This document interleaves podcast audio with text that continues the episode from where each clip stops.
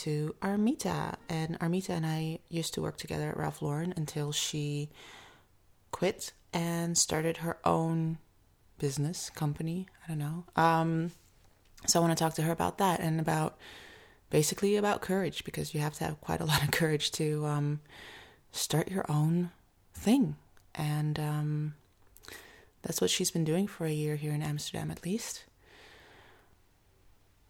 yeah, I just want to talk to her about the courage to uh, quit a um, a steady job and choose for something that you're not 100% maybe certain in in terms of whether it will um, pay the bills. And I want to talk to her about style because I believe style definitely says something about the person. And I think that also has to do with confidence and knowing yourself. So I think it'll be an interesting little combination chat. Yeah. I'm gonna go get coffee.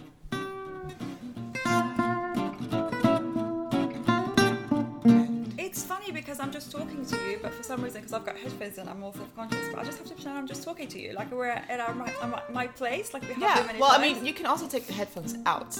It's not going to change anything. No, it sounds better with them in. okay, I'm fine. I'm fine. Okay, cool. I'm fine. All right. Um. So hello everyone. I'm uh today I have Armita sitting across from me. Yeah. Yeah. um Armita. Yes. So this is gonna sound crazy because Yeah. I'm like, oh, usually when I do this, I ask the person, but I've only done one other one. Yeah. Um, what I started with her was um, that you tell me how it is that you got to here today, Mm. not transportation wise, like how did you get to my house, Yeah. but what is it that you're doing in your life right now, and how did you end up there? Yeah. Because from what I know, Yeah. okay, wait, let me yeah, let yeah, me say what be I interesting. Yeah. let me say what I know about what it is that you do. This is, might be really embarrassing. No, it's great because also it's going to be. I think I might shock you a lot, which is going to perhaps be nice. So go on. Okay. so we used to work together at Ralph Yeah. Lauren, and then you quit. Yeah. All right. Tell me what you really think. Yes. You quit Yeah. to start your own business Yeah. in styling. Yes, correct. Great, Yeah.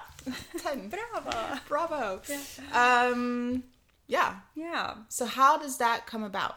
Because I also know you used to live. You know what? I'm gonna let you tell your story. How far back do you want me to go? Because obviously I lived in different countries. Like, Yeah. how far back do I go? Because I was brought up in Iran to the age of 6 mm-hmm. fled the country. Like, are we going that far back? Well, I think that's an interesting story too.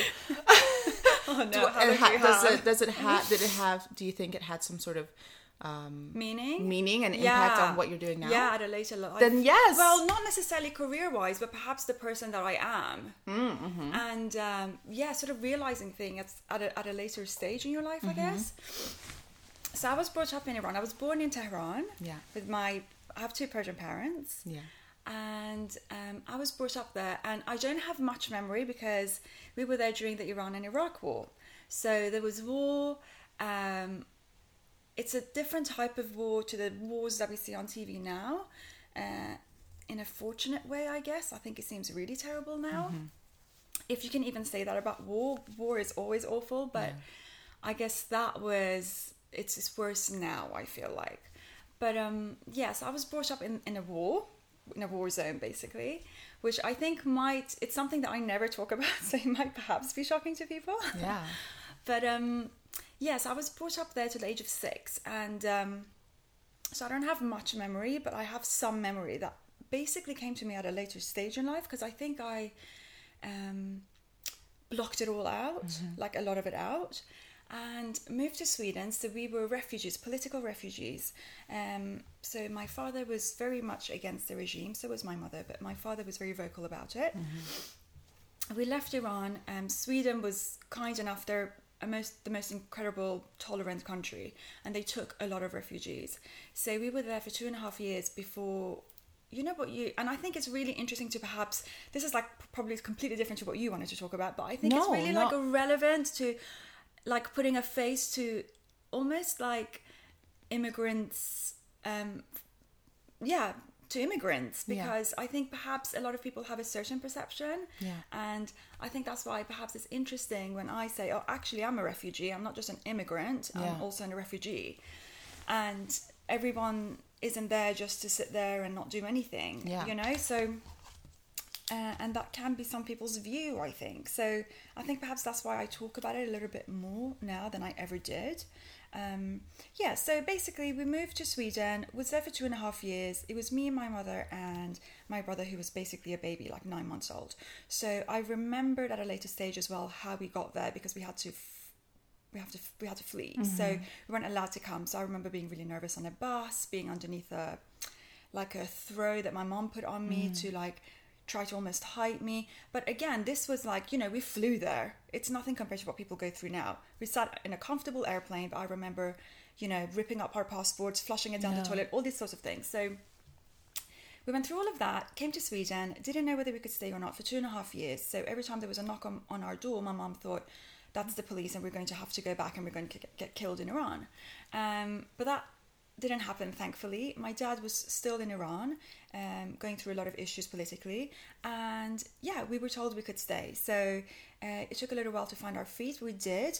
And I'm, yeah, I became Swedish. We all became Swedish. So we're Persian Swedes. And integrated immediately. Um, I was fluent in Swedish within a year and was in a Swedish school. So, you know, I was young, so you learn everything really quickly.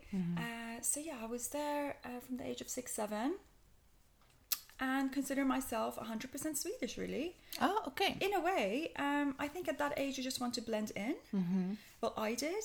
I just wanted to blend in and be like everybody else. Um, as well as the fact that we lived in Sweden, so you just automatically integrate to being Swedish, Sure, yeah. um, if that makes sense. yeah, yeah, yeah. So yeah, so um, very much Swedish. Uh, however, still celebrated like Persian New Year's and stuff like that. Anyway, I always knew I wanted to be in the creative field. Uh, I was always very good at like music, mm-hmm. sports, dance, all the things that I think in those generations are not really pushed. You, You're mm-hmm. supposed to be really good in maths and physics and all the mm-hmm. academic subjects. And I always felt like I was really good at all the things that I'm not supposed to be good at. So I constantly, instead of sort of exploring the areas that I was good at, I think I was continuously trying to be better at, at my weaknesses instead of just improving my strengths and becoming a master at them. But that's okay. Um, but that's, you know, looking back, that's what it feels like. Yeah. Um, yeah, so I always wanted to, I always knew I wanted, I wanted to be in the creative field, wanted to be a dancer for years, didn't pursue dancing Okay. um, yeah, my parents were a little bit against that, especially my father, because he was like, "Oh, whatever you want to do, do, but just study for it." So, if you want to, you know, become a ballerina, then study ballet. And I was like, "Well, I sort of want to become a backup dancer, like Janet Jackson. Uh, Is that okay with you?" and I guess it wasn't exactly what he envisioned for me. And so I gave that up pretty quickly because I didn't want to disappoint my parents. But um, that's always been my passion and i think that always will be my passion um Dancing. oh 100% Really? yeah like if i see dance performances or even perf- performers Yeah. anyone that is good at what they're doing performance wise i start crying it's crazy Wha- And what uh, what kind of dancing is it? Ballet or is it is so it I really did, like I was, Janet I Jackson? did ballet and well, I did ballet and jazz for Okay. like a year in a performing school of arts, and then we moved around so much. I mean, we were constantly moving around Mm-hmm. due to my father's job, so we were constantly moving around. So I had to constantly adapt to new environments, new things, but that just meant also that when I was finally in performing school of performing school of um, uh, yeah arts, Yeah. I couldn't stay. I was there for a year, and then we had to move again, which was a bummer. But never mind. Thanks a lot. Thanks a lot. Yeah. So, uh, so, yeah, I, that's what I did then, um, and that was the first time I had professional lessons. Sort of when I was in that school Mm. How with you? professional dancers. I was, I was. It was sixth grade in in Sweden, so I guess I was like twelve. Okay. I think. Yeah, 12, 13. And yeah, it was really intimidating. I think that was one of the first first times in my life, and I look back at that moment now, even excuse me, where I think, oh my god, you know, you don't realize you do it, but when people say if you just envision something and you work towards it. Mm-hmm. You can sort of manifest it, which we have all, I think, come to understand and put into words at a later stage in life. Yes. But at the age of 12 i didn't know this but i just remember i wasn't i haven't been brought up in a religious home mm-hmm. but i have always believed in a higher power and a mm-hmm. higher energy so i would mm-hmm. always pray Yeah. which is also perhaps something that you don't ever tell people but i'm just telling you everything I, I do it too.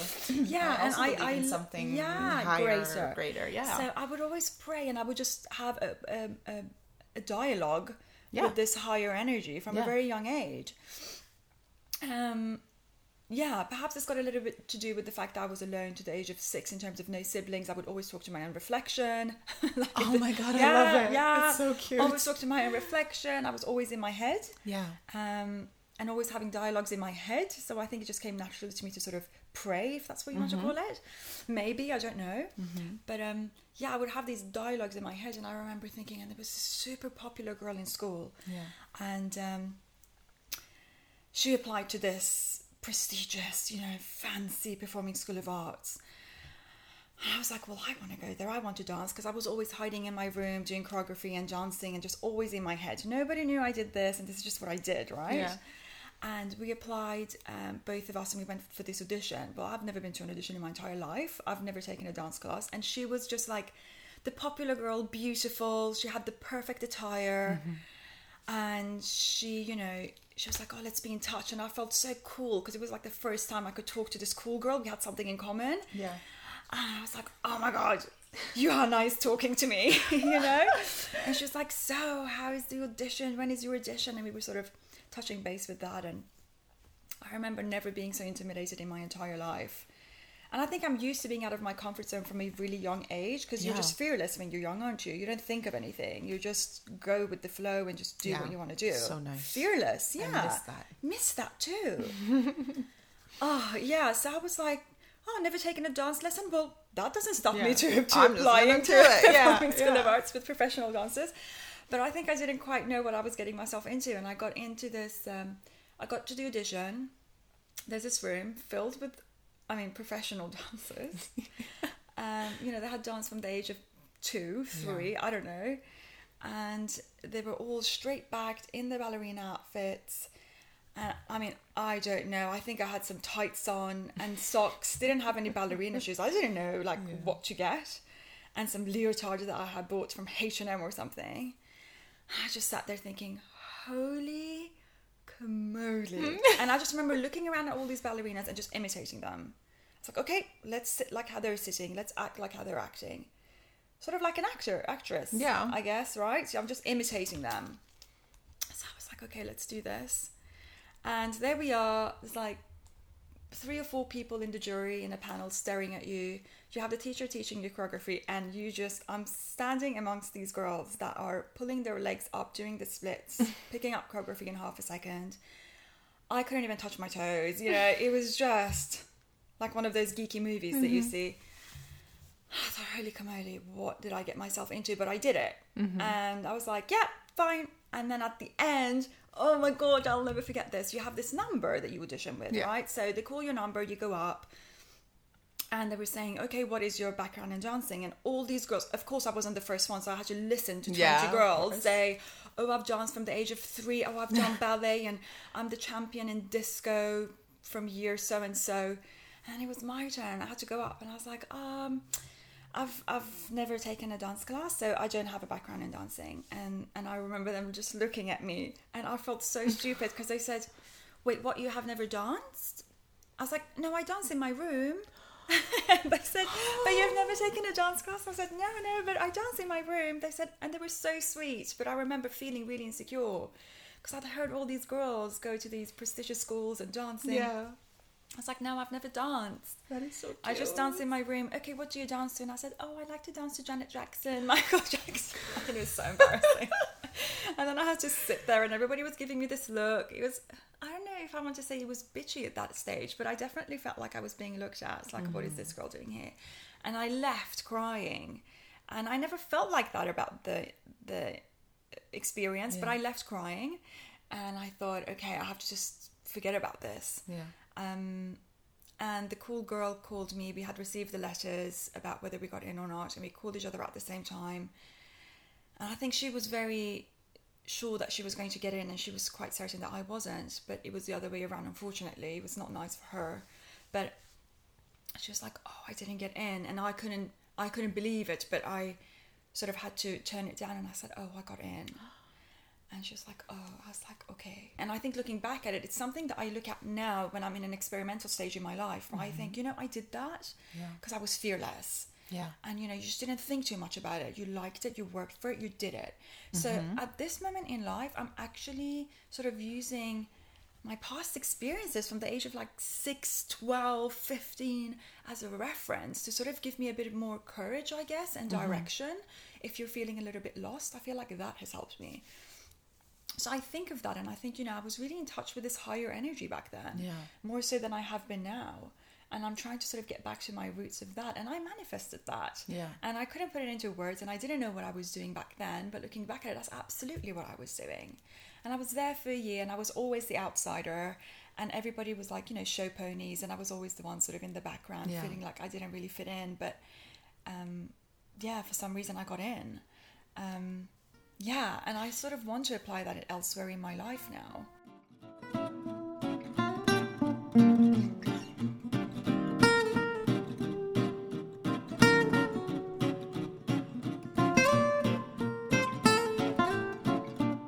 When we talk about manifesting, Yeah, some people uh, will think, well, all I need to do is like think about it, think about it, think about it, and then it'll manifest. yeah, no. So, what are the for you in that moment? Was it because you went to the key audition? components, so to say, to make it happen. yeah, yeah. It's I believing. It's believing in 100%. yourself. Yeah, I think believing in yourself. Well, I don't know if I. Be, I don't know if I went as far as. I guess I must have believed in mm-hmm. myself, but I wasn't particularly confident. If that makes sense. Mm-hmm. I think I just loved doing it.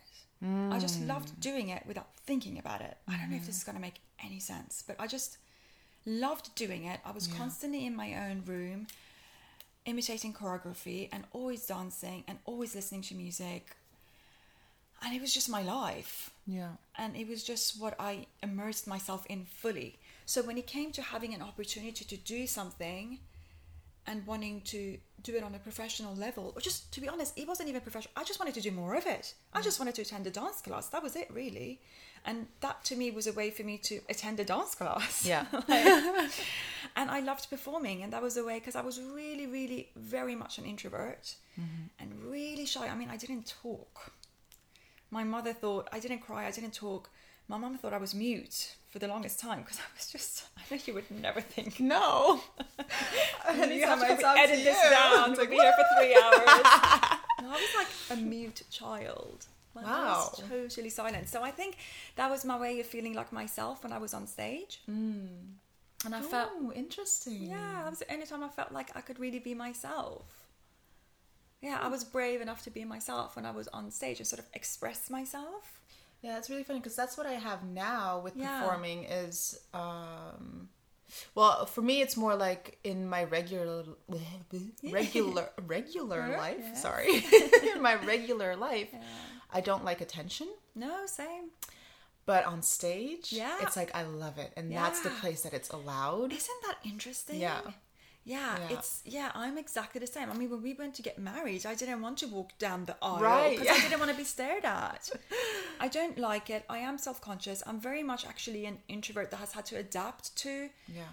being an extrovert or to be far more social. Um, but I am not the type of introvert that doesn't feed off the energy of people. I know some introverts like to just be alone. I'm the kind of introvert that actually likes to be around people and feeds off the energy of positive people. I don't know what that's called. But that's the type of in. I think I'm Um, No, yeah, somewhere in between an yeah, yeah, introvert yeah, and an extrovert. I don't know. Yeah, I think I'm more the, the introvert. Introverted, yeah, I that think like so too. likes to be alone. yeah yeah well Yeah. i need both but Yeah. i wasn't like that as a child um but yeah But that's the, that. So that came with Mm. some sort of cultivation then. That you sort of Yeah, I became this mean- extrovert. in a sense. Yeah, and I wonder how that happened. Yeah, how did that happen? I don't know. I think I I was always really shy. I had to constantly move schools, had to adapt to getting new friends and adapt to new cities, new scenarios all the time.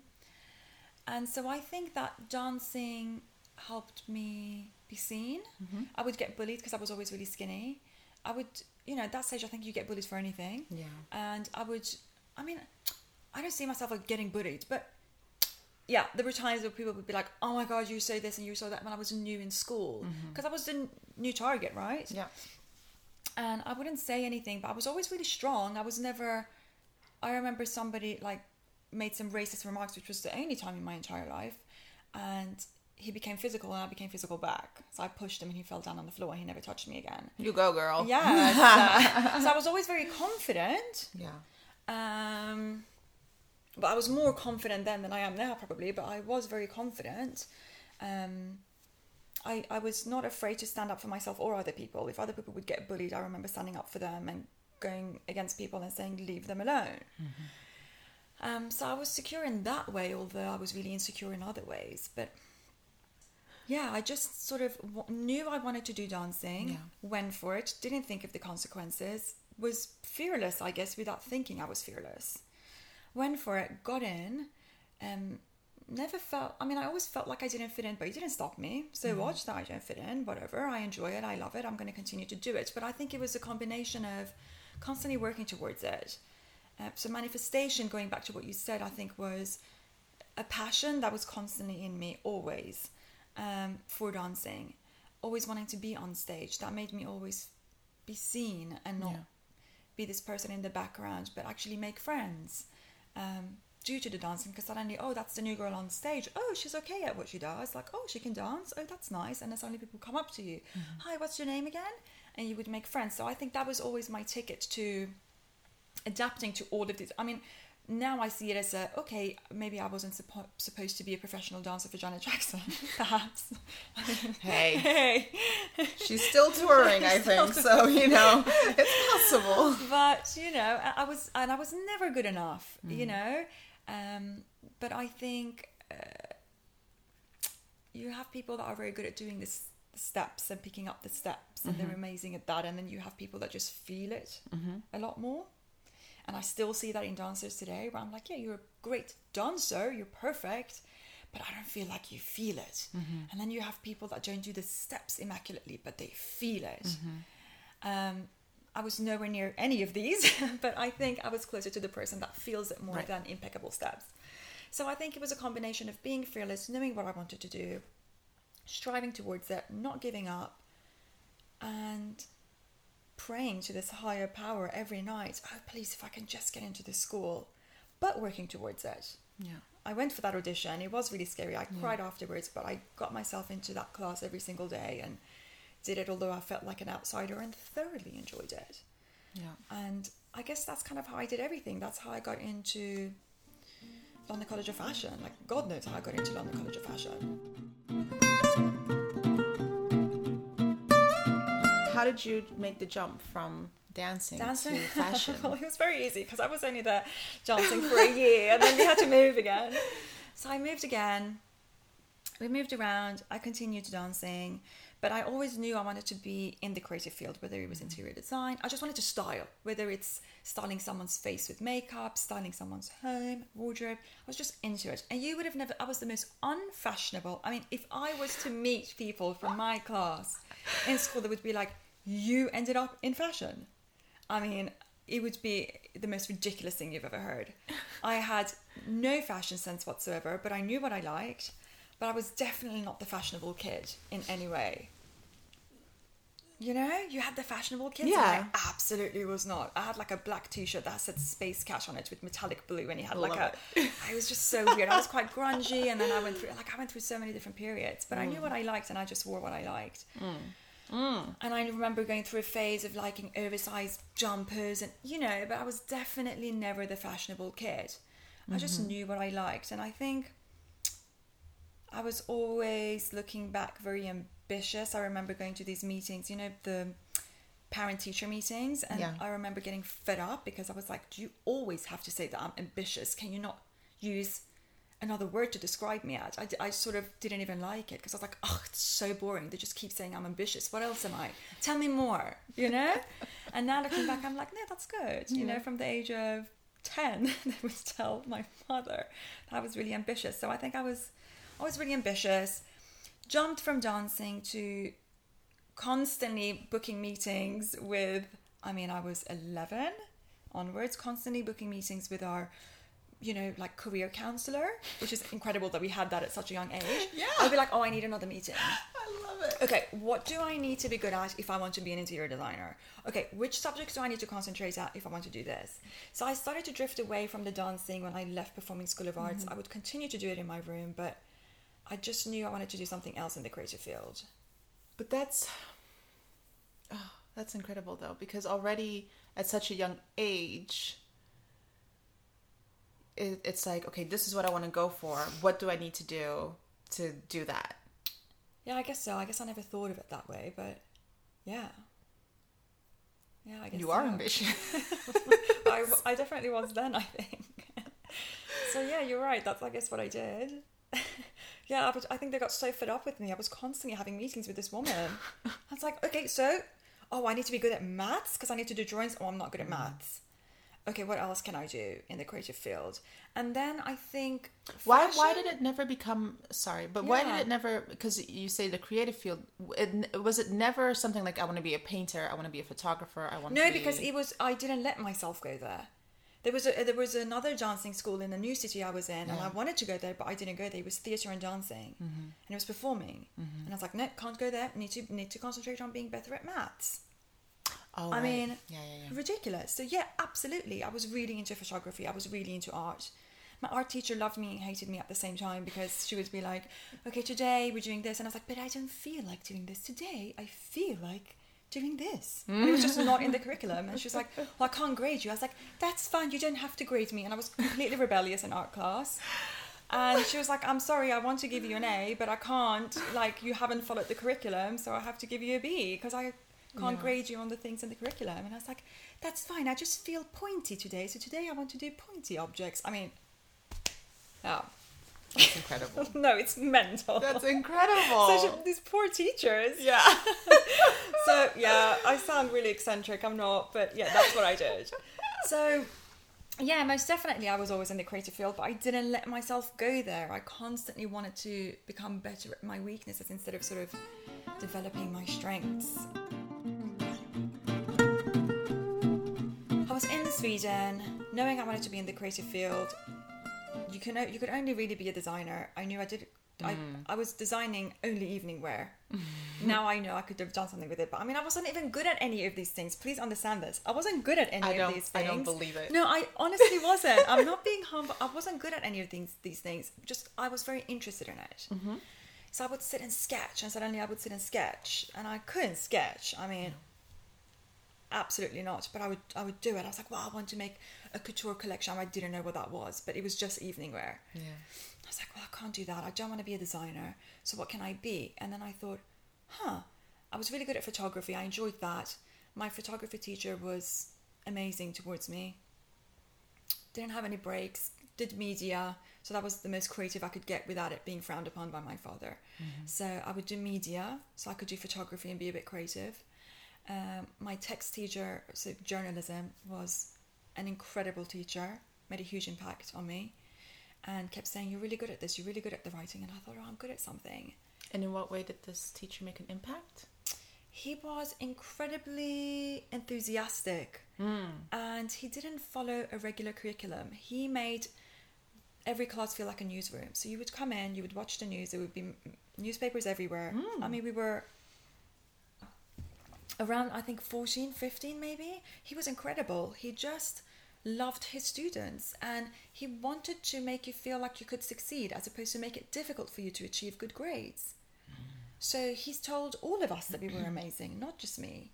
And I think we all received better grades in that class than in any other class because we were all like his kids and he just pushed us and we would all, it was vibrant. There was coffee and tea flying around. Even when we didn't drink coffee, he drank coffee like it was water. He was, he was eccentric. He was just it felt like being in a newsroom. Mm-hmm. And we would all sit there and write, and he would be, "This is your strength. This is your strength," and he would push me forward. He would be like, you know, I was constantly in newspapers, in, in the local newspapers, because he would be like, you know, you be you do this, you're good at interviews, and he would do this with all his kids. But he would develop our strengths. He would find everybody's strengths. You're really good at editing, not me, other kids. You do the editing. This is your thing. You're really good in front of a camera. He would do this with all of us. And for me, he was like, you're good at being interviewed. You're good at um, public speaking and, and Yeah. writing. And Yeah. then he did this with all of us. And I thought, oh my God, some a teacher is telling me I'm good at something. And he's he was I don't want to say improvising, but he felt like you didn't have a boring today we're going to Yeah. do this and he Yeah. stands there and goes through it. Ugh.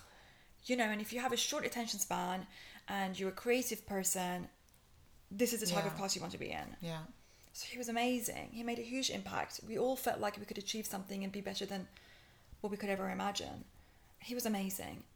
When I was in my small town in Sweden, there was a tiny uh, model management set up. So I thought, okay, this is as close as I'm going to get to fashion. I went there, and everybody, this is when I was studying media, and we had to do work experience, and everybody was in newsrooms and so on. And I went to, I went there, and worked uh, assisting makeup artists and stylists, and ended up teaching models how to walk. And again, remember this is on a very small scale in a tiny city in Yeah. Sweden, but yeah. And I was like, oh, I think I could be good at this. I enjoy this and that's how the fashion experience started that was my first fashion experience and i just got a buzz from shows. We would do shows and i would be like oh my god it felt like performing for me. Okay. although i was nowhere near the stage. I was backstage behind the curtains but it gave me the same feeling as being on stage. Interesting. yeah. Don't know why but it did. Hmm.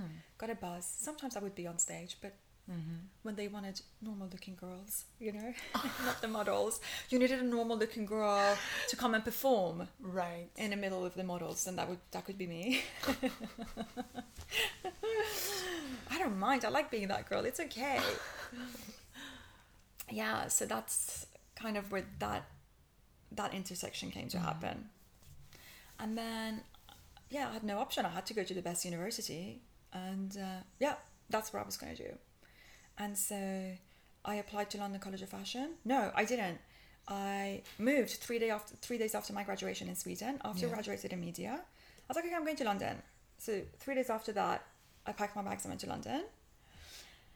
And didn't quite know whether I was going to do Instituto Marangoni in London or London College of Fashion. And I also didn't want to take out a loan. So I started to work as a makeup artist on uh, makeup counters. So when you moved to London, did you already have the job, or Hmm. No, I kind of applied for a job while I was there and got a job pretty quickly. pretty quickly. I just sort of didn't think of it. wow? Okay. Yeah, I sort of just. But uh, I had a boyfriend while I was in Sweden that I was having a long distance relationship with that was in London. So I wasn't Okay. alone. I moved, I had him.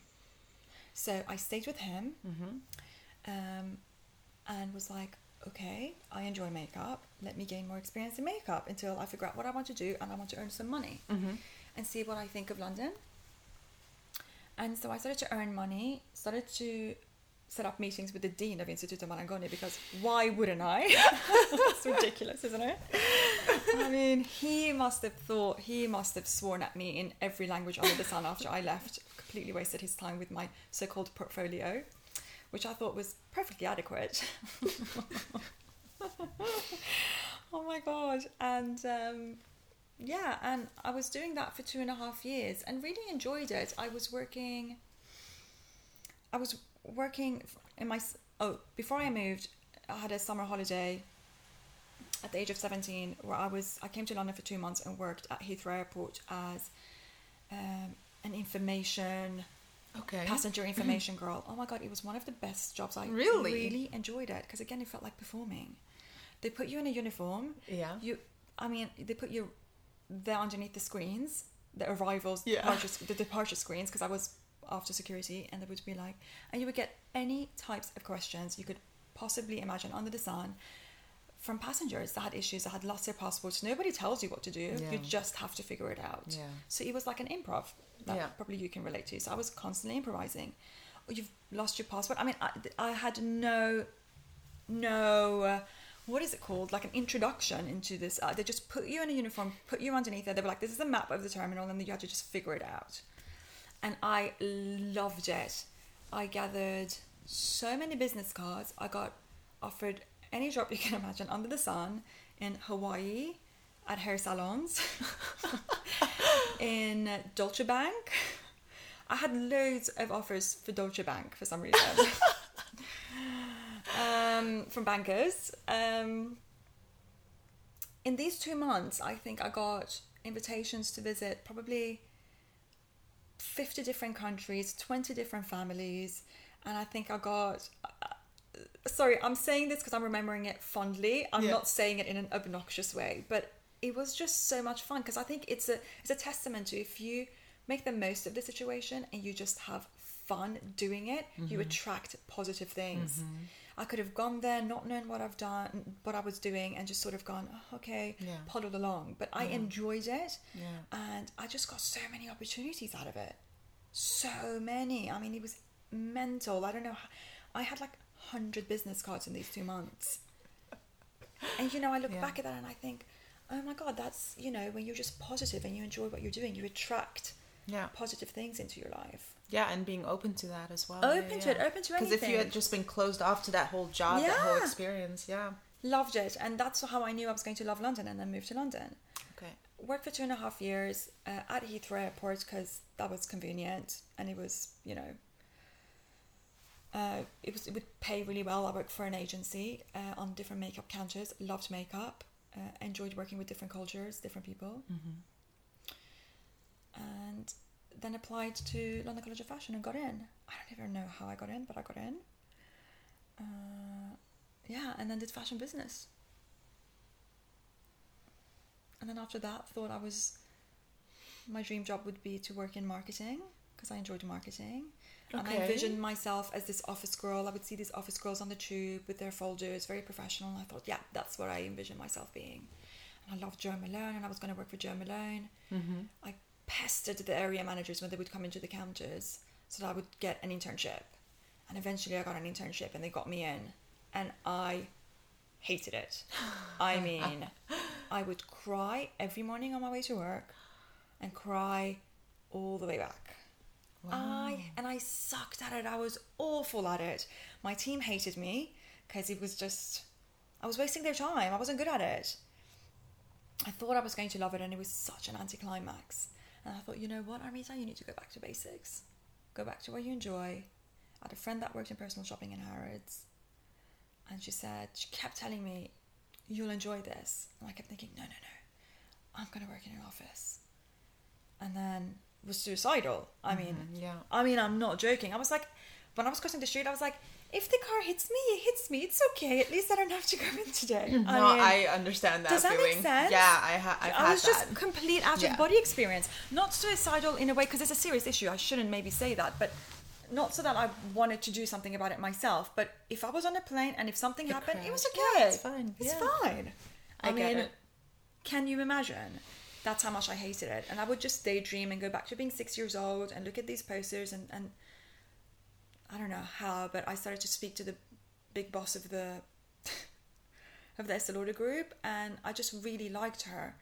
And she always had time for me. This little intern girl that was crap at her job and her team hated her. Understandably, I don't blame them. Um, but she always had time for me and I would sit in her office and just talk to her and I would say, um, where are these posters made? I mean, I want to be part of the visual team that creates these posters. And I would just be given the answer New York, it's New York, it's all in New York, it's all in New York. So I started to think, do I need to move to New York? Because I'll do it.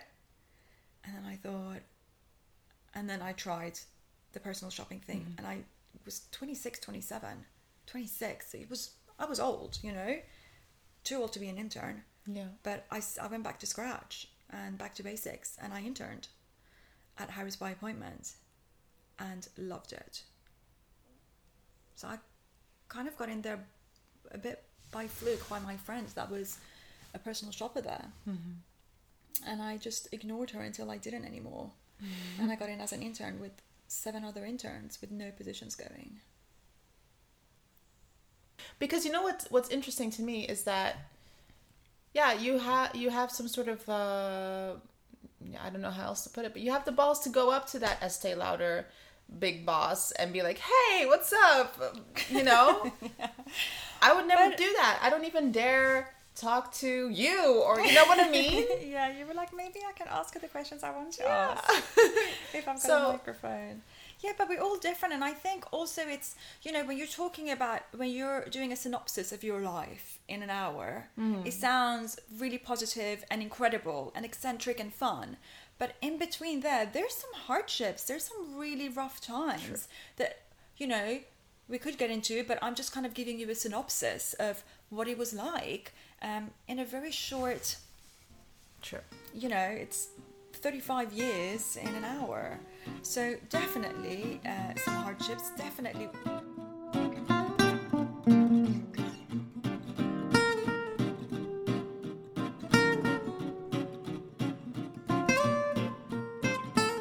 I question myself a lot more um, at a later stage in life, and I'm trying to go back to basics again, uh, where I don't, and I'm more fearless and perhaps to you for example you you view it as being fearless as leaving london and starting from scratch again Yeah. you know here because i know we've discussed this earlier. And i guess it is but it's definitely an experimental stage here for me. And i've gone through so many lows i mean for a long time. But you just have to pick yourself up. And in those lows i think i have to remind myself i'm like don't forget where you came from. Don't forget who you are because you forget who you are. Because you you're not in your comfort zone. You don't have your friends and family around you. You don't know anyone here you know? Uh, but it's not the first time i'm doing it. So just go back to basics. How do you pick yourself up after when you're in a low? Um let me think of when i was a, at a low here. I came here got a job that i thought was a perfect continuation after being a so-called manager it's just a fancy word for a senior personal shopper at harrods so i was there for five years uh, worked my way up from being an intern really enjoyed it you know established established client base and then moved to amsterdam to start from scratch and this job that i got was the next step because it was to actually be part of setting up a personal shopping department. So I was on a high when I came. I got it while I was here. Again, just I just I think I just hound people. I sort of just I'm like, okay, this is what I want to do, and I think we should have a meeting. yeah And so that's what I did. By fluke, started to just look at people on LinkedIn, like the look of this woman's photo. I mean, this is how ridiculous my theory is. like the look of this woman's photo. She was a recruiter, contacted her. All the agencies here were like, no, no, no, no, your job doesn't exist. They had no understanding of what I did. Everybody was slamming the face in, the door in my face. And this was after coming from a situation in London hmm. where you would constantly get headhunted. Like I would have prestigious designer houses and couture houses saying, "Tell me what you want. Do you Yeah. want to come on board?" Yeah. To then within a week being in a place where they had no comprehension of what I did and slamming doors in my faces. Yeah. They were like, "What you do? No. What you don't speak Dutch? No. What? No." And I was like, "Oh my god, you come from being on a high to coming on such a low. Oh my god, they don't even know who I am. They don't know what I. I mean, not that I'm some sort of a celebrity, but yeah yeah yeah like being a personal shopper at Harrods means something Yeah. in London, and to them just you're a personal shopper at Harrods, okay, but okay, yeah Yeah. doesn't mean anything doesn't here. mean anything here.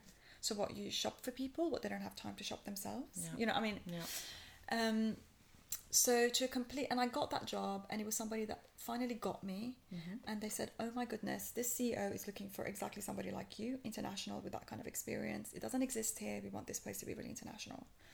And it was a place called Houseman, which I don't know if you know Mhm. of. That was supposed to open. yes So I was supposed to be part of setting that up and managing it, and then working as a shopper there.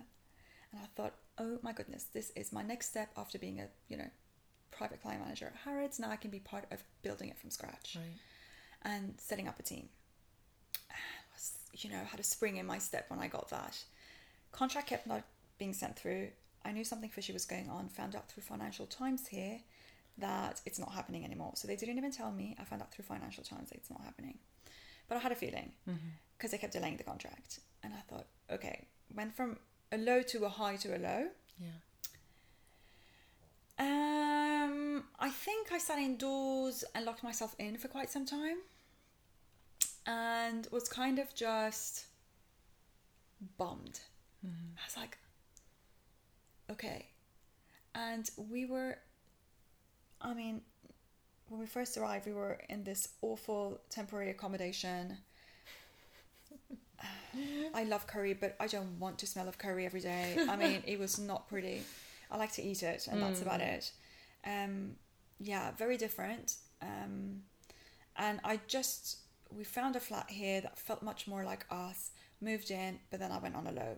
So we were finally out of that temporary flat in a permanent flat that we really enjoyed in Amsterdam, but I was on a complete low. Locked myself in and started to watch Oprah. And that's when I discovered Elizabeth Gilbert. And Yeah. I loved Elizabeth Gilbert because it wasn't cheesy and she was real and she was funny and I just felt like she was somebody I would be friends with. I mean, should I be so lucky? You I know? wish, right? Yeah. Mm. So that's what I did. So I locked myself in and just tried to motivate motivate myself uh, by watching all of these things. And I started to take loads of notes down and I started to write a diary because I feel like when you write things down, whether it's your goals or how you feel, it, you're putting it out there in the universe in a different way, and so it becomes easier to reach your goal. Whether it's I need to let it out in order to be able to move on and Yeah. reach my goal, or to write my goals down in order to be able to achieve them. Yeah. So I wrote this diary, um, discovered Elizabeth Gilbert, watched a speech with Oprah that she did at Stanford University that I found incredibly Send useful. I me. sent that to you. Mm-hmm. And then I discovered Elizabeth Gilbert's um, hummingbird Mm-hmm. speech uh, on Super Soul Sunday, which I think I also said to Yeah. you. And I always loved hummingbirds and had a full circle moment when she basically described people like us as hummingbirds. Yeah, so definite low there. Um, and yeah, that's how I got myself out of it. I just started to watch it. I thought I need to get out of the flat. I don't know what I want to do now because I went on a different low again. So I applied for Ralph Lauren because I needed to get out of the flat and I needed to be around people Mm-hmm. and I needed to be around fashion. I love the brand and I wanted to do high end. Um, yeah, Yeah. that's just what I like. So I applied to Ralph, got it, and started and met you. Yeah. and instantly clicked with you and Yeah. instantly adored you. So yeah, so that's Same. how it happened. and then thought, thank you. And then thought, um, no, I need to move on again. Not in a. I mean, it was just not giving me what I wanted. Mm-hmm. You know, I needed more, and I thought I had these pom pom bags. Yeah. Oh, yeah. I want to talk so about that ridiculous. too. I had these pom pom bags that everybody liked and wanted. And so I thought, let me get a couple of pom pom bags and try to sell them. And then got a couple of more bags while I was at Ralph. And then people wanted more of the bags. And the bags were doing okay. And then I had clients reaching out to me from Harrods. And I thought, hmm, maybe I should do this. Maybe I should. And then I started to really envision myself with, without meaning to, but with my business cards and I'm a visual person, so it sounds ridiculous that in you know, I was like, okay, these are my business cards, and on my mood board, I would always have You have a mood board. I was going to ask you about that. Whether you have like a vision board or something like that. yeah, hundred percent. And in my interior mood board, because I have twenty five different mood boards, I have a travel mood board. in my interior mood boards, I always had photos of offices Mm. that are like creative, messy offices. You know, like fun offices. Yeah. It's like a creative mess and you just want to explore and those were the kind of offices I had on my mood board and I was like I'm going to start my own business. And I have the most incredible husband on the entire planet. And if I say I like bagels I'm going to invent a new bagel and open up a bagel shop he would say you would be amazing at it. If I say uh, I'm going to be a mouse breeder he would say you would be amazing at it. I mean you know Yeah. I like to think that these are actual ideas that you've had. but you're like, you know what? Not yet. Not yet. Not yet. Yet to come. Yeah. Just you know, putting out these out there for anyone that is looking for a new direction in life. So yeah, so that's what I discussed with my husband, and he said you'd be amazing at it. Mm-hmm. I because he has always said you should have your own business. You you like to not have a boss because also I mean being at Harrods we were kind of running our own business. Yeah. You you have a phone, you have a computer, and that's it. We had the most incredible managers and bosses. I'm still in touch with and adore strong, independent, ambitious women that were managers, all aspirational. Um, and they all we all pushed each other, you know, and they all were incredible. Dealt with all of our very strong personalities. I tell you, we're all quite eccentric and and, and extreme personalities. um, dealt with it superbly. Um, so they were incredible bosses, but I think I couldn't have a conventional boss. I feel trapped, not because I can't take authority. I can, no worries. But Yeah. I do, it makes me feel trapped if I have to Yeah. follow a particular pattern. And what I liked about Harrods and working as a personal shopper there is there was no pattern. Every day was different. They left you to it. You had a target. You reached it. They didn't question you. You- were left alone. What do you need from us? You go to them. This is what we need. You would discuss. You would come to an understanding. I mean, so it was kind of like running your own business. Um, and I thought perhaps it's time that I do my own business. And Adrian, my husband, was like, "Yeah, I think you would be amazing at it, and that's what you should be doing." So that's what I did. So I handed in my notice. I think after two months that right. I still can't believe it's only been Two two months. months. I still really think you were there for like I think months. not even two. I know. How is this possible? I don't know, but yeah, it's because we feel like we've known each other Yeah. for much longer. Yeah. So yeah, handed in my notice and was like, oh, let's give this a go. Um, yeah, went to Belastingdienst. Yeah. Yeah, because you had to set up, up. a yeah, yeah, yeah, I had to set up my business. I Had an incredible friend that I met here. You know how you just meet people at the right time? Introduced to her by a friend. We completely hit it off. Complete Mm-hmm. entrepreneur. Um, no ideas too ridiculous. Just one of those people. Hmm. And she's a creative director and she helped me with my website. She set up my website for me on the weekend. And was like, there you go. You wanted to have your own business. I mean, can you believe it? I'd known her for, I don't know, a year at that Yeah. point.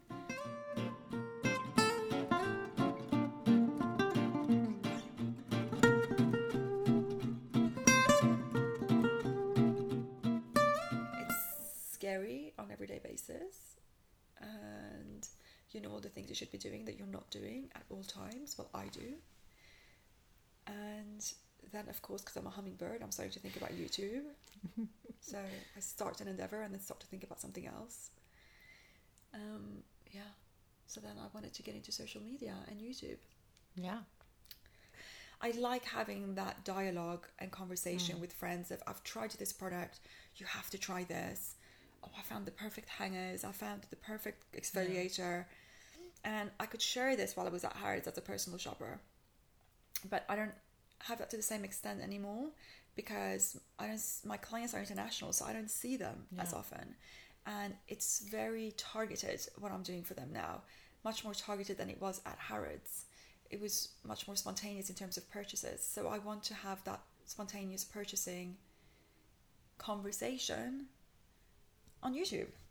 And a sort of influence in a sense, which maybe you have less now because if you're saying it's It's very, targeted, now. so your clients kind of have a yeah, they know what I they have want. an event. Yeah, Right. this is what I have in mind, and then you go.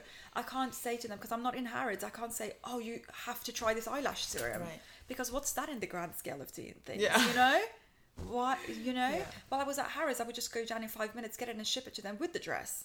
Yeah. You know. Yeah. When I uh, when I decided to ask you whether you wanted to do this, Mm-hmm. the reason I wanted to ask you was because I feel like there's a certain like you have to be brave. I feel like you have like not you Yeah, no, specifically, yeah, but in have general, to you have to be brave. brave to do the things that you have done and the choices that you've made. Um, But I think, yeah. Sorry, go on. where, how do you, I think I know what you're asking. how do you Become brave. become brave? I think you have to be brave if you want to have an exciting, developed life. Yeah. Otherwise, you will sit in your comfort zone Yeah. and just be comfortable and wonder what if. And that, to me, is the most trapped I could ever feel. To be in my comfort zone. If I'm in my comfort zone, I'm in the wrong zone. Yeah. And that's I think how that's I feel why. right now. Mm, you But feel how- like you're in your comfort zone. Well, I feel like I'm trapped. yeah, that's because you're in your comfort zone. Yeah. But I'm so afraid to make any changes to that. No, because you know what? Death is near. Death is near. And this sounds morbid, but let it push you because you know what? Time flies. And you know what? When you're, and I don't mean this in a morbid way, mm-hmm. but when the time comes when you know you're close to the end, you're going to think of all the, you want to think of all the fun experiences you had, the ridiculous stories. Yeah. And you want to have ridiculous stories, good and bad, because you have to make mistakes in order to get somewhere Yeah. and to learn who you are. I had to do a job I hated to figure out what it was that I enjoyed, you know? And it's not all a matter of doing work experience to figure out. I mean, part of doing a work experience is to figure out what you enjoy and what you don't enjoy. Yeah. And I never thought of it, but sometimes you ha- you end up doing something that you think you're going to love, but you're going to hate it. But you know what? It's going to bring you closer to what it is that you do want to do. It's all you have to have faith. I think first of all that it's all going to make sense. You have to have faith that But how do you how you just surrender. like I understand that oh, surrender. You just have to reach a stage where you're mm. like, you know what? And that's what I'm trying to do now. It's a I'm certain like, I'm trust just as well, huh? yeah, In the in in the fact that yeah, that it'll work out Yeah. in some way. Yeah. Maybe not the way that you expect it, No. but it will work out. Which is, I mean, I part of me can understand that because you know I'm still alive. I still uh, I do the things that I enjoy to do or think that I enjoy to do. And as much as I complain about like one of my biggest uh, complaints is that I feel like I never have enough money. But it's not true. no, It's not true at because all. Because you know what? I've had, I've I've come from you know student life to making okay money. Yeah. Um, and my happiest times were when I had fairy lights in my cute little flat Mm. in London, Mm-hmm. as opposed to when I lived with a pool and concierge and didn't have time to enjoy it because I was working so much Yeah. to try to buy nice things to make myself happy for five minutes. Yeah. So money's got nothing to do with it. And it's just having faith, being, I guess you want to call it brave, but just going for it. Like, so what? You know what? Not having so much pressure on yourself. You know what? If it doesn't work, it doesn't work. So what? Did anybody die? No. No. But So what? What's now going I don't have a job and maybe I have to But guess what? You're healthy. You're Yeah. fully capable. If you need to get a job, you can get a job. Yeah. And you know what? If you're in a job that you don't enjoy so much at the moment, and you try something out of your comfort zone, that doesn't work out, and you have to go back to doing a job that you didn't enjoy. Well, you didn't enjoy doing it in the first place. Yeah. So you can you can be fine trying something new, going back to doing something that you don't enjoy for a short amount of time, so that you can get yourself there again. Yeah. Does that make sense? Yeah. You don't enjoy your job now anyway. Not not you, but say like No, I, I, I really don't. okay, can we, can we say that officially? Okay. yeah, we can say that officially. Yeah. So you don't. So say you get out of your comfort zone. yeah. and you just go for it. What is the worst thing that could happen? Tell me what your fear is. What is the worst thing that could happen? The worst thing that could happen. Because you have an idea of what it is that you want to do. Do I though? Well, you have an idea of what your interest is. You're just too scared to develop it into something that you could possibly do. I don't know. I do I see. This You is the thing. I'm going through it through a, cri- Yeah, through a I understand. crisis. Uh, first, the worst thing that could happen if I quit my job is that I end up not finding a job that is that makes me happier than the job that I'm in now. Yeah, So I've left, and I end up basically in the same job. Yeah. Maybe somewhere else in a different company. Mm-hmm. And then I think, well, why leave the security of a permanent contract and totally. And I'm not against that. Yeah, I think that that would just be so yeah. And I depressing. think yes, and I think okay, so when I say just quit, I don't just go. When I say just go for it, I don't mean just quit. When mm-hmm. I say just go for it, it's more like just go for it, but be wise. It's good that you're a bit cautious and wise because you know what? You don't want to be in an awful situation. So mm. there's nothing wrong. The reason I think you feel so trapped is because you're not doing anything on the side that feeds your soul, Yeah. that gives you energy, Yeah. that re energizes you, you know? So if you were to do something that re energizes you on the side, the job that you're doing that seems dreadful at the moment won't seem so dreadful.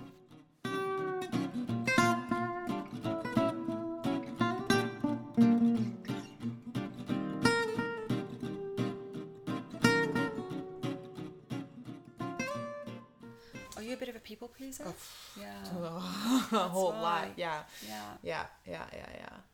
And with with acting and theater, I have that a hundred percent, where Oh my god, you're like I can't. I I don't.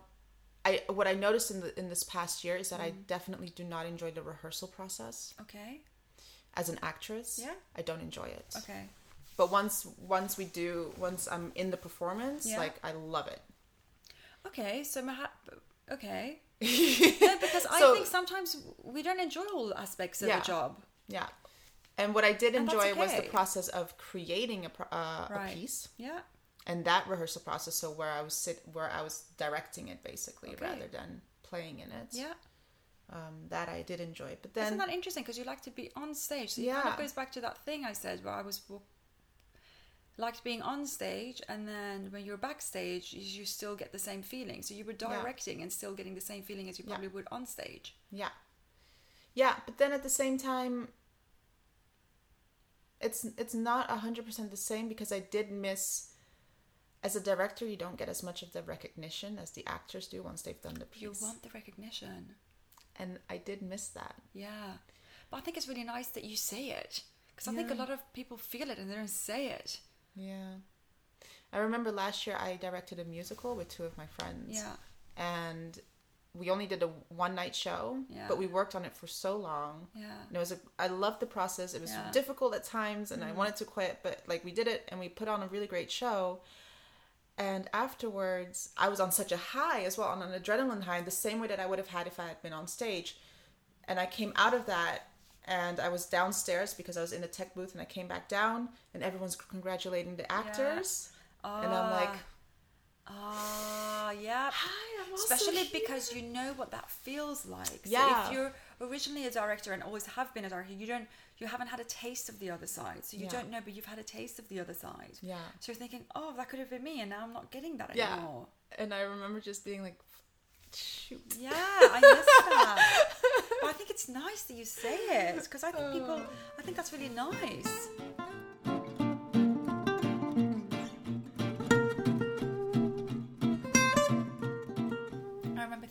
To work at Net a Porter. so my tactic wasn't to send in a CV. My tactic was to show up with my CV and sit there until somebody would see me day in and day out, until somebody would see me. Because eventually somebody will say, Oh my god, this girl is Yeah. insane. The manager's got five minutes, go in. And that's how I was going to get my job at Net so- Porter. like, so- yeah, but that that That's- that I'm really such a- extreme. but that requires such a fearlessness or no, I don't know what it is. I don't know. I don't have. but think of I things that you do learn. have. I don't even. I I've been in school for two years now Yeah. because I was like I want to I want to do acting. Mm-hmm. Okay, and only now am I am I confessing to myself and Yeah. admitting to myself Yeah. that what I actually want it, when it comes to acting is film acting, not theater acting. Yeah. But the reason I chose theater school is because I was like, oh, it's the more noble thing. Yeah, you Film acting is see? So you did that blah, blah, blah, blah, blah, blah, too. blah. Yeah. You did that too. And it's just now that I'm like, actually, No, you just want to be a be background dancer for Janet Jackson. Yeah. It's fine. know. exactly. I know. Um, but I mean, I'm not saying like that's really easy, easy to get into. It's not. But there's a very easy step that I can take to kickstart that. Mm-hmm. Okay. And that is get my headshots done and Yeah. send them to casting agencies here. So what's stopping you? I have. I have. Listen, I was new in the country, don't speak the language, don't know a single person, and I was like, I have found a casting director that seems really good that you need to send out your details to. Have you done it? No, Why? because I'm Don't filter, just say it. I'm afraid of. I don't know. I'm afraid of rejection. Okay. I because think- that will, yeah, because you don't feel very confident already, and that Yeah. would knock you down even more. Yeah. Okay, but what happens if something good comes out of it?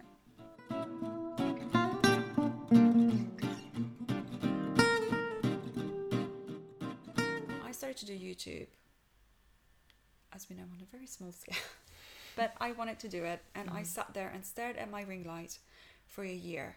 Mm-hmm. And I don't like being in the limelight in a strange way. I really enjoy it, but I don't. If I'm being interviewed for a publication, I love it. I feed, I just Yeah. like, I just feed off the other person and just really thrive on it. But I don't like it when it's me, myself, and I in front of a camera and I have to talk. I sort of just freeze. But I, yeah, stared at the at the ring light for a year. Put it out there. Kept filming after a year and thought, hate it, but I'm just going to put it out there. We've had this conversation, but mm-hmm. I think what really helped me through that was something that Elizabeth Gilbert said. Well, two things. One is Einstein, Albert Einstein. Insanity is doing the same thing over and over again and expecting a different outcome. Mm-hmm. I repeat that in my head. If I don't like something, it's just insane to repeat it and think that I'm going to have a different outcome. Try something different. Mm-hmm. Second thing was what Elizabeth Gilbert said, which was what will make you finish it. And this will either make sense to you or not. Okay. Um, what will make um, what will make you finish it is not self discipline; it's self forgiveness. And that I just it just hit me like a brick. I was like, oh my god, because I have the self discipline to finish things. But what won't make me finish it, or sometimes not even start it, is self forgiveness. Because I have to be so perfect. I have to be the perfect child. I have to be the perfect daughter. I have to be the perfect uh, older sibling to my younger siblings. Can't ever do anything wrong. Miss Goody Two Shoes. All of these labels that have a little bit been put on me and that I have very much put on myself, being brought up, which we all do in different ways, I think. And I had to just let go of that. And I reminded myself of these two things when I uploaded that first video where I'm high pitched, incredibly uncomfortable, and I have no idea what I'm doing. Sitting in front of a computer, I'm completely techn technologically disabled and was like, how do I edit? What's iMovie? And put it together and put it up there. I had a conversation with my friend. And what I thought then was, this is self forgiveness. This is really good practice for me. You know what? If all I'm going to get out of this YouTube is to learn to have self forgiveness and get to know myself more, then that's a good enough lesson for me. I don't need to be a massive YouTuber and with thousands of followers and travel around the world.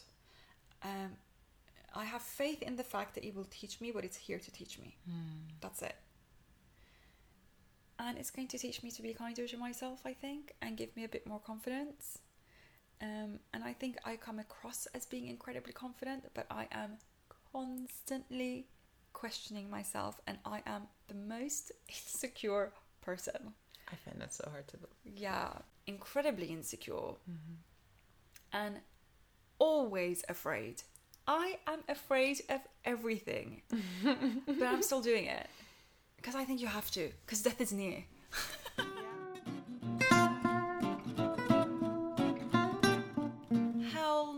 Life is short. I need to live it. I don't want to have a boring life. I don't want to question what if. We will inevitably do that anyway. So if I've got a power to do things that I enjoy, I'm going to do it. And you know what? I'm going to suck at it. And it's, I guess it doesn't make sense, for example, to somebody like my friend, but it will make sense to other people. He was like, but why are you doing it if you're so scared? If you know you're not good at it, why are you doing mm. it? If you know you're scared of it, why are you doing it? Mm-hmm. And I said, Mark, I am doing things I'm afraid of all the time Yeah. All the time. This is what my entire life has consisted of. Otherwise, I would sit in my small town in Sweden and work in one of the shops, in one of the boutiques that I see. This is not the life I wanted for myself. I always wanted this grand life of traveling lots, meeting loads of people, and being the best version of myself. And I don't believe the best version of myself is to sit in my small town and dream of it mm-hmm. in my little in my little room. It's just not. So I'd rather be mortified and really scared and shit my pants and do it anyway.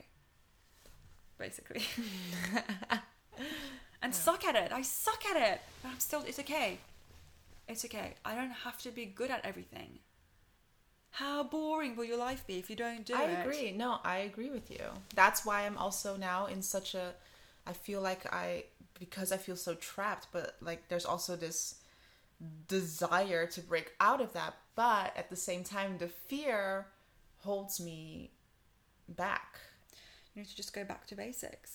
Yeah. Because you don't know where you're going if you don't know where you've come from. So you need to really know yourself, right? So that you can trust yourself and make these decisions. Yeah. and yeah center yourself again because i'm sure in these scenarios you also lose your spirituality a bit like i felt like i completely lost my spirituality and Yeah. i'm not aligned anymore so i need to align myself again and have that dialogue with the universe of Yeah. this sounds so cheesy if somebody was saying all of this i would be getting a bucket and gagging in it but because i don't like listening to people that sound really cheesy because i don't relate to it i'm like oh it's so cheesy stop already but i just don't know how else to put it No, I understand. and even when I listen to inspirational speak like speeches, I don't mm. want it to be like I don't want to go to a hug convention. Do you know what I mean? Yeah, if it's yeah, yeah. too cheesy, I'm just Yeah. like, oh, get over it already. No, but I totally But- get it because I had that moment last year where I basically woke up one day and I was still in that relationship as well, and I Yeah. was just feeling completely lost. And I woke up one day and said, "Okay, either I just drink a bottle of vodka and Yeah. just like that's how I'm going to process this, or I go to church." like Yeah. those were my two choices. And uh, thankfully, I chose church, and I sat in this little tiny church here in Amsterdam and just prayed Yeah, and then and since then i've been back on my spiritual path because i had also lost it i had lost that connection not only to myself but to like whatever else yes, there is yes. You have no connection, so you don't trust anything. You don't have that intuition in the same way anymore. yeah and uh and, and i work very i try to work very hard to cultivate that relationship as well That's really good. yeah You need to give yourself a bit more credit, I think, as well. yeah and not be so hard on yourself and Yeah. believe in the fact that uh, you know just you you are doing something about it. You're not just sitting at home going "Ugh, i just want things to change and not you know insanity is doing the same thing over and over again and expecting a different outcome. It's just insane. Yeah. What are you an insane person? No you're not. So do something different and it will lead you the right to the right path but you just need to try different things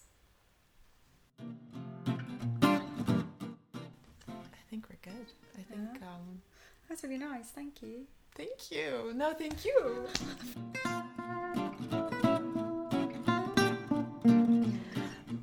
Oh my god, that was Armita. uh, I want to thank you so much for um, for coming over and recording this with me. Um, I was definitely inspired, and I I don't know. You keep saying, Armita, that it's not about being brave or fearless, but I still believe you've got to be brave and you've got to be fearless and you've got to be willing to take that risk. You've got to be willing to jump. And uh, you jumped, and it's been working out for you, and I'm so glad. Um, so, I guess what I'm trying to say, what my lesson might be, is that um, jump sometimes.